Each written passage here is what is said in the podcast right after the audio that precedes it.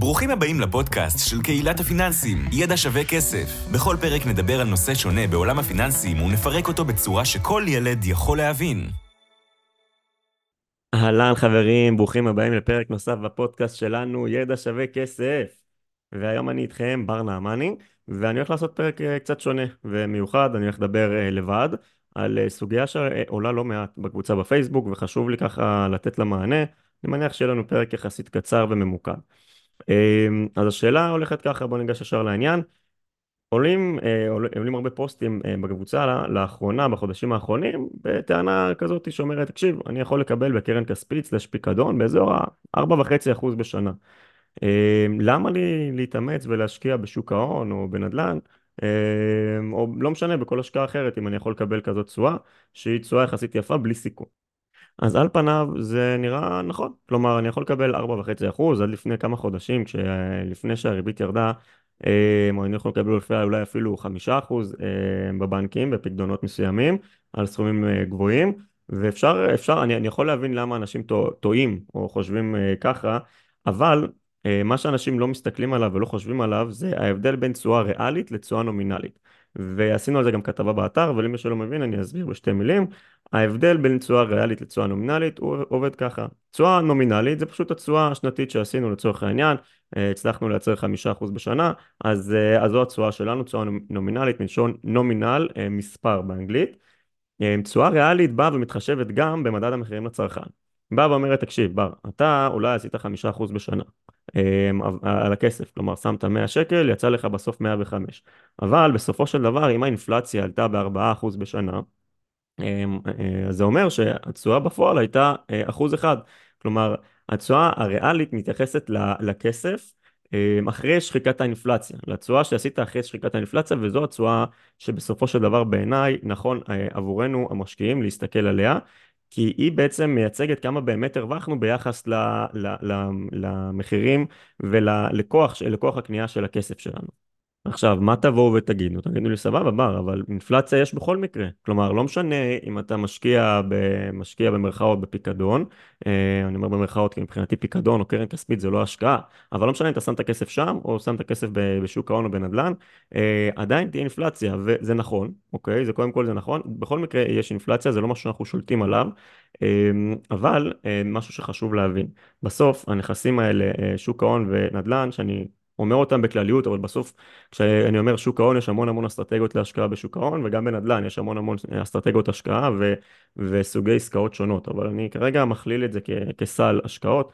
אפיקי ההשקעה האלה הוכיחו את עצמם כמכשירי השקעה, שיעילים גם בפני אינפלציה, כלומר, לאורך השנים, התשואות, אני אומר שוב בכלליות, גם בשוק ההון וגם בעולם הנדל"ן, הוכיחו את עצמם והראו שהם מצליחים לתת תשואות ריאליות יפות, כלומר מעבר לאינפלציה עצמה.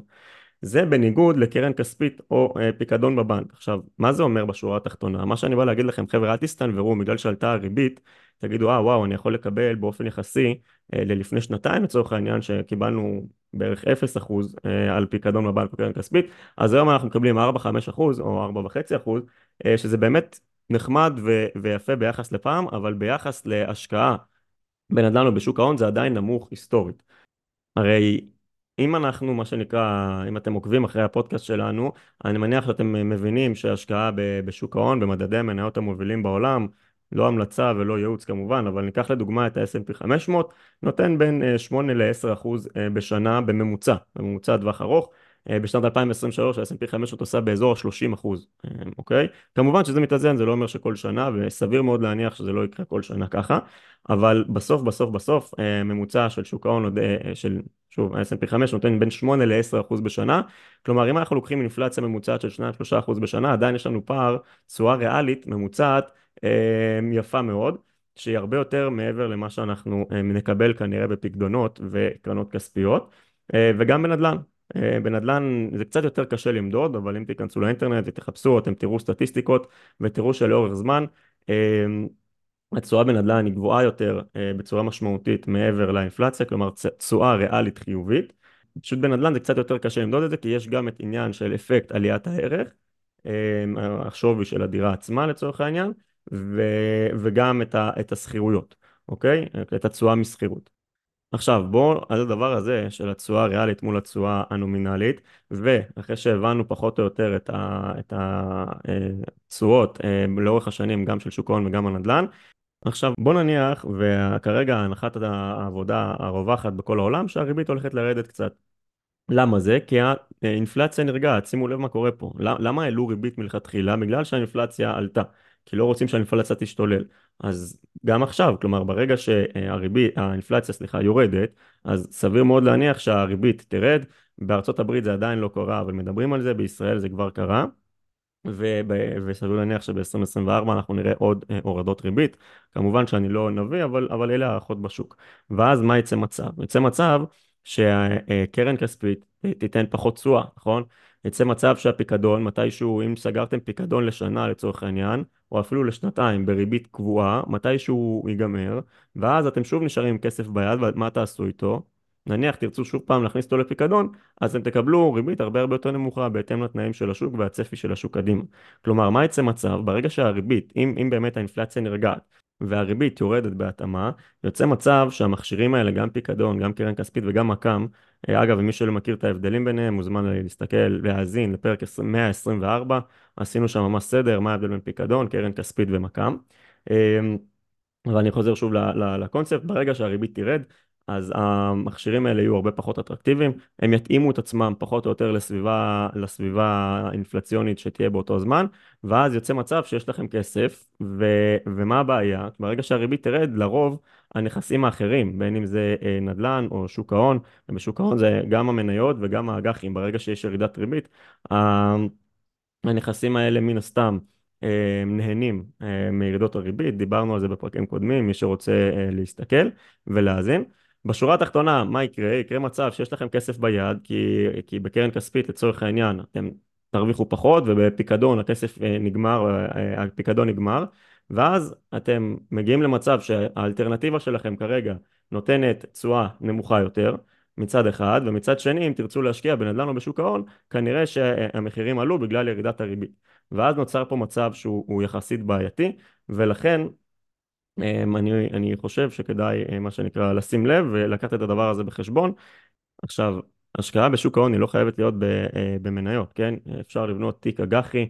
היום תיק אג"חי בשנת 2024 יכול לתת תשואות הרבה יותר יפות ממה שהתרגלנו לאורך ה-10-15 שנה האחרונות, בגלל עליות הריבית האלה, בדיוק בגלל זה.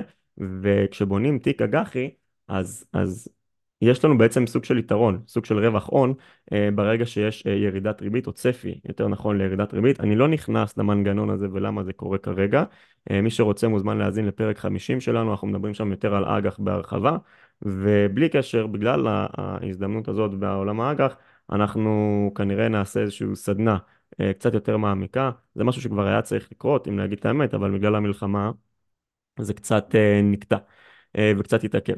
אז אני מקווה שהצלחתי לעשות רגע סדר ולהסביר למה בסופו של דבר קרן כספית או פיקדון זה לא מנוע צמיחה להגדלת ההון העצמי שלכם לטווח ארוך, ומבחינתי זו לא אסטרטגיה נכונה. דיברנו גם על תשואה ריאלית ונומינלית, דיברנו על הצפי והתרחיש שהריבית תרד, ודיברנו על תשואות בסופו של דבר בשוק ההון וגם בעולם הנדל"ן, שהתשואות שם הן ריאליות. אז מתי כן פיקדון או קרן כספית? בסוף זה עניין שלכם, וזה עניין של ניהול סיכונים, ואנחנו מדברים על זה הרבה בפודקאסט.